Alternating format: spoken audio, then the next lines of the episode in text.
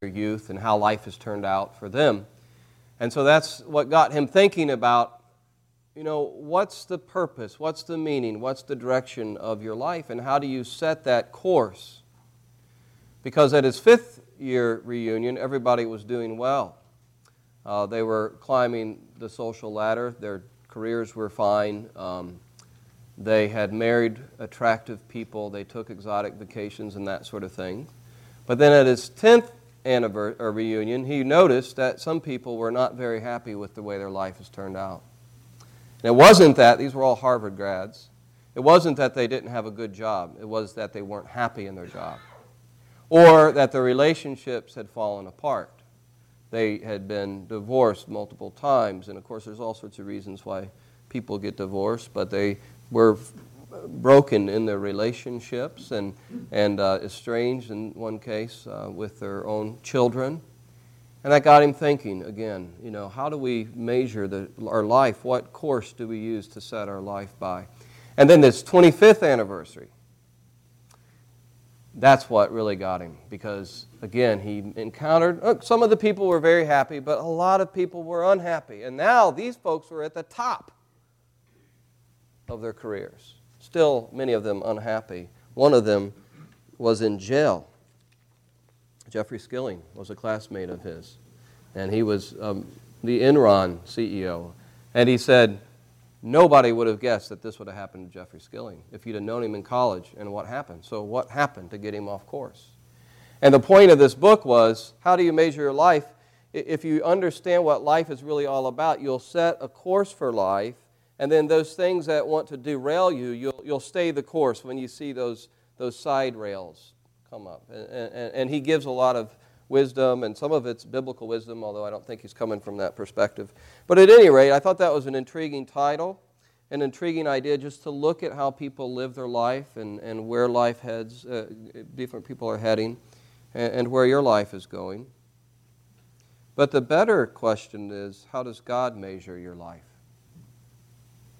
How does God measure your life? And of course, I think there would be some overlap if, if you understand how life really works. God is the creator of life, and, and there would be some overlap for a very wise person looking at how life works and what the essence of it is. I think there would be some overlap between how God measures your life.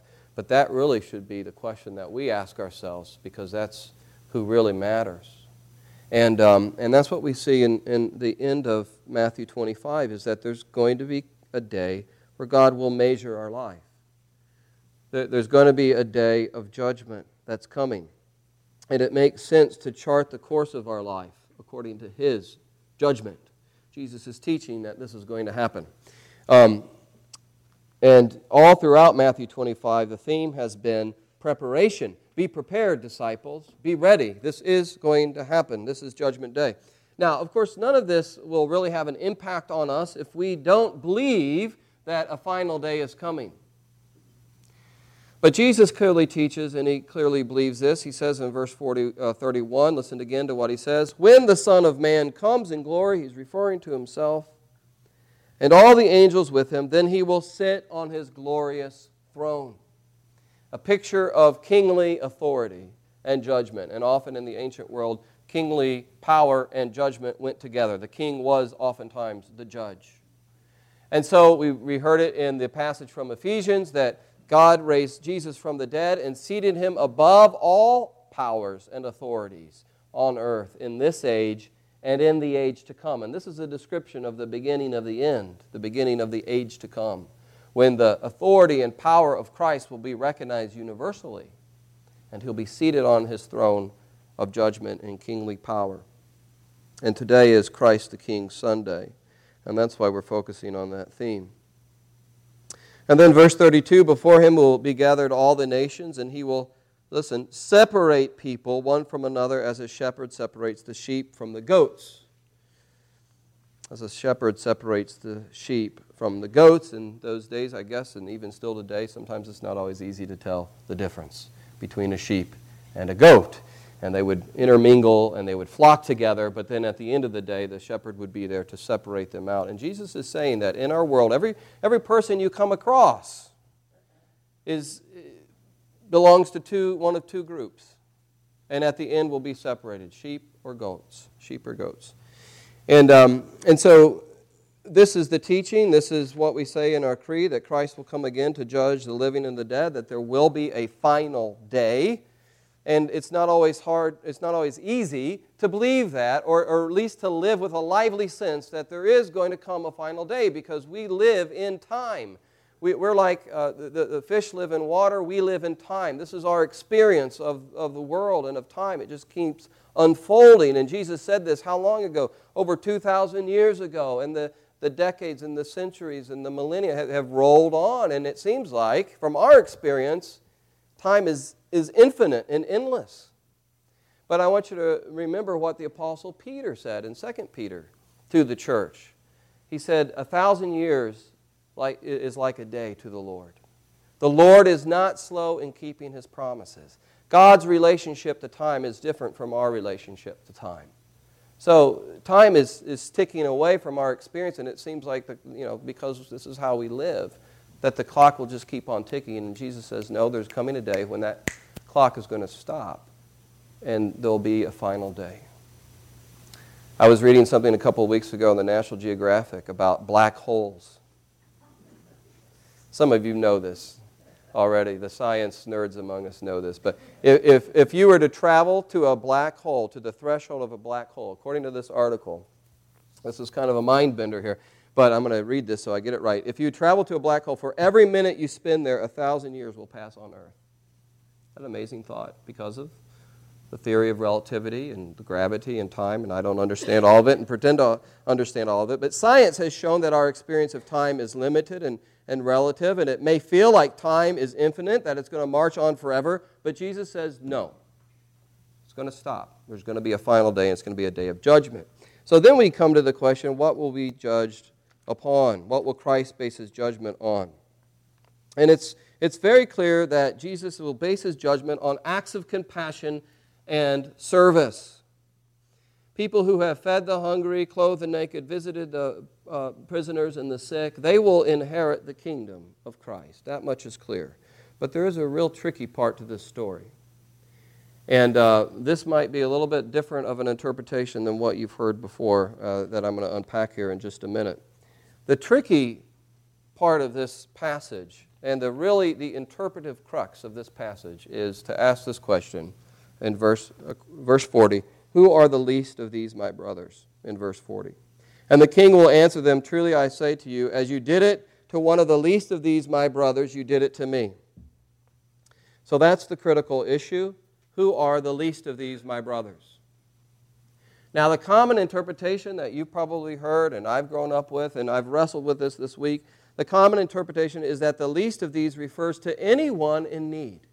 Anyone that you come across is the least of these. And of course, the great example of somebody who lived her life um, in accord with that understanding of this passage, and she's a great example of Christian charity, was Mother Teresa. And I've heard that as she took care of the sick and the dying, she would quote from Matthew 25 sometimes. And she would quote five words, and she would tick them off uh, with her fingers You did this to me. As she was serving the dying, the sick, the poor, and the needy in India. So that interpretation has provided great motivation for Christians uh, to care for the least of these. And all throughout Scripture, God tells us to do that, to care for the needy. There's no question that Scripture calls the people of God to that. But then the question is is that what Jesus is saying in Matthew 25? Are the least of these my brother and simply anyone we come into contact with? I think we can answer that question by looking at how Matthew uses those terms throughout the gospel. If you have a Bible, the Bibles are provided there in the pews. You might want to reach for one. I'd invite you, if you're intrigued by this at all, to pick up a Bible and look at the actual text. So we'll look at Matthew uh, 12 first. How does Matthew in his gospel use the terms brothers and least of these, or little ones. So, Matthew 12, 46. While he was speaking, that is Jesus, to the people, behold, his mother and his brother stood outside asking to speak to him. But he replied to the man who told him, Who is my mother and who are, this is the word, brothers? who are my brothers. And stretching out his hand towards his disciples, he said, Here are my mother, and here are my brothers. For whoever does the will of my Father in heaven is my brother and sister and mothers. In the Gospel of Matthew, brother is, means a disciple of Jesus Christ, a follower of Jesus Christ. All right, then let's go to the end of Matthew 10. In Matthew chapter 10, Jesus is sending out his 12 apostles, his 12 disciples, to proclaim the kingdom of God throughout the village, to proclaim the kingdom in word and deed. And that's a risky mission, of course. And um, they're subjected to persecution and ridicule and difficulty. But he says at the end of that passage to encourage them in mission in uh, verse 42. This is Matthew 10 42. And whoever gives one of these little ones, equivalent, equivalent to least of these, even a cup of cold water, because he is my disciple, giving the cup of cold water to the disciple, I uh, say to you truly, he will by no means lose his reward. So I believe that what Jesus is teaching in Matthew 25 is that Christ is going to come again to judge the nations by how they have treated his disciples, by how they have treated his followers. These disciples were weak, they were poor, they were subjected to persecution, and if somebody were to offer them hospitality, food, clothing, shelter, and taking care of them, then in that culture, that would be a sign that they have accepted them. And to accept the disciples would be to accept the one who sent them. That's another kind of Jewish cultural principle. To accept the messenger is to accept the message. So the Christian nations will be judged, or the, the nations as a whole, the nations of the world will be judged by how they treat the poor, the hungry, and the persecuted followers of Jesus Christ. That's how I read that passage. I know that's different from how many of us do. I've wrestled with it this week. You don't have to agree with my interpretation. Um, but let me just put it even more clearly. Someone put it like this This text is not so much about Christ judging the church for how it treats the poor of the world.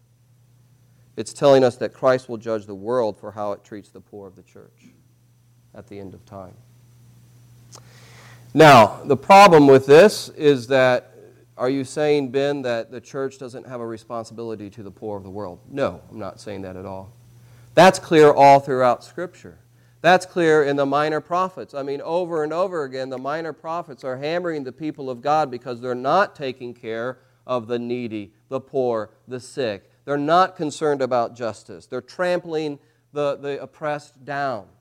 And so God calls them through the uh, Old Testament always to take care of the poor and the needy. Jesus' story of the Good Samaritan is the story of helping your neighbor who is, is not necessarily one of your group, but he calls us to do that in the story of the Good Samaritan. Paul the apostle in Galatians 6:10 says this. Listen to what Paul says. So then, as we have opportunity, let us do good to everyone, not just Christians, but to everyone. And then he goes on and says, especially those who are of the household of faith. So please hear me. I'm not saying we as Christians don't have a responsibility to take care of the poor and the needy and the oppressed of the world. I'm just saying I don't think that that's what this particular text is saying here. Rather, that Jesus is saying there's coming a day when all the nations are going to be judged by how they have treated his disciples, his followers, especially the weakest among them. I think this teaching is very relevant today as we look at what's what happening to poor Christians in the Middle East, in Iraq, in Syria, in Nigeria. We look at the, the suffering. We look and hear these stories of beheadings and crucifixions. And in Nigeria, how little girls have been taken into slavery. And we look at this and we say, God, how long? Is there going to be a day of reckoning? Is there any justice? And this text is teaching, yes, there is going to come a day where God's justice is going to be satisfied and fulfilled. And I think this passage also challenges us to examine our lives. Is love, especially love for brothers and sisters in Christ, is that a mark of our life? To show love to another believer is evidence that you belong to Jesus. And that's a clear teaching throughout the scriptures. Jesus said in John 13 35, By this all people will know that you are my disciples if you have love for one another. How do I know I'm a disciple of Jesus Christ? Do I love his people? Do I sense unity with his people? By this, all people will know that you are my disciples if you have love for one another. And then the Apostle John writes in his letter in 1 John, of course, about love, and love being the, the litmus test of, uh, of a disciple of Jesus Christ. Let me just read you here what, uh, what he says. 1 John chapter 4, again, if you want to look at this in your Bible, I think this will be helpful to just put your eyes on the, on the scripture here. Beloved, this is 1 John uh, chapter 4, verses 7 through 12. Beloved, let us love one another, for love is from God, and whoever loves has been born of God and knows God. Anyone who does not love does not love, know God, because God is love. In this, the love of God was made manifest among us, that God sent his only Son into the world so that we might live through him. And this is love, not that we've loved God, but that he loved us, and he sent his Son to be the propitiation for our sins, which is the sacrifice, the atoning sacrifice for our sins. Beloved, if God so loved us, we also ought to love one another. So here you have in 1 John, in this passage, you have the command, love one another, and you have the motivation, because God has loved you. God has shown love in this way to you at the cross of His Son, Jesus Christ. And then you have this as a clear indication that you belong to Christ if you love His people. So, love is the evidence, the, the fruit of a life that understands I've been forgiven by God through the cross of Jesus Christ. Love that expresses itself in acts of mercy and compassion. And of course, God gives us plenty of opportunities in the church to express this love to one another. And God is so good that He stretches us and grows us in this love by sending difficult people our way sometimes. You know, the church is full of people, a bishop told me this once, the church is full of people who are EGRs extra grace required. Extra grace required. Sometimes I'm an EGR. All of us, I think, at different times can be that. And, what that means is that God is sending people in our life and situations in our life so that we can go to Him and ask for more grace, go back to the cross and recognize where we have fallen short in living a life of love towards other people. And He grows us up in this way. You know, I love it when I hear my kids say to me, I love you, Dad. I really love it when they're little. That's when it's most precious, isn't it? When they're two or three. The, a couple of weeks ago, Lydia was in bed with me. I was laying down with her, getting trying to get her to bed, and this little voice is the first time she said this. I love you, Daddy. That's precious. Love to hear that. But I love it even more when I begin to see them grow and show that love in their obedience to their parents. That's a good thing but in the way they serve one another in the home. And that is showing me that they're maturing in this love by actually demonstrating it. And when I see people in our church loving one another, visiting the sick literally in the hospital, or, or coming to me and saying, Father Ben, I know this family is going through a difficult time. I'd like you to pass this money on to them. happens quite often in this church. That is so encouraging because that's a sign of genuine Christian love at work in our midst, in our community. And Jesus says, If you've done it unto the least of these, the least of these, my brothers, you've done it to me. So there's going to be this time, I think, and this is the picture that Jesus is saying here on Judgment Day when, when you'll get before Christ and, and he'll say, You've served me in this way and that way, and, and you, you fed me and you took care of me. And, and, and you'll say, When did I do that? Because it was a spontaneous act of love flowing through you through the work of the Spirit of God. And he'll say, as, as you've done it unto the least of these, you've done it unto me, my brothers. And um, of course, that applies not just at the local level, but the global level as well. We have brothers and sisters who are suffering for the cause of Christ that we need to remember. So, how should we measure our life? How will God measure our life?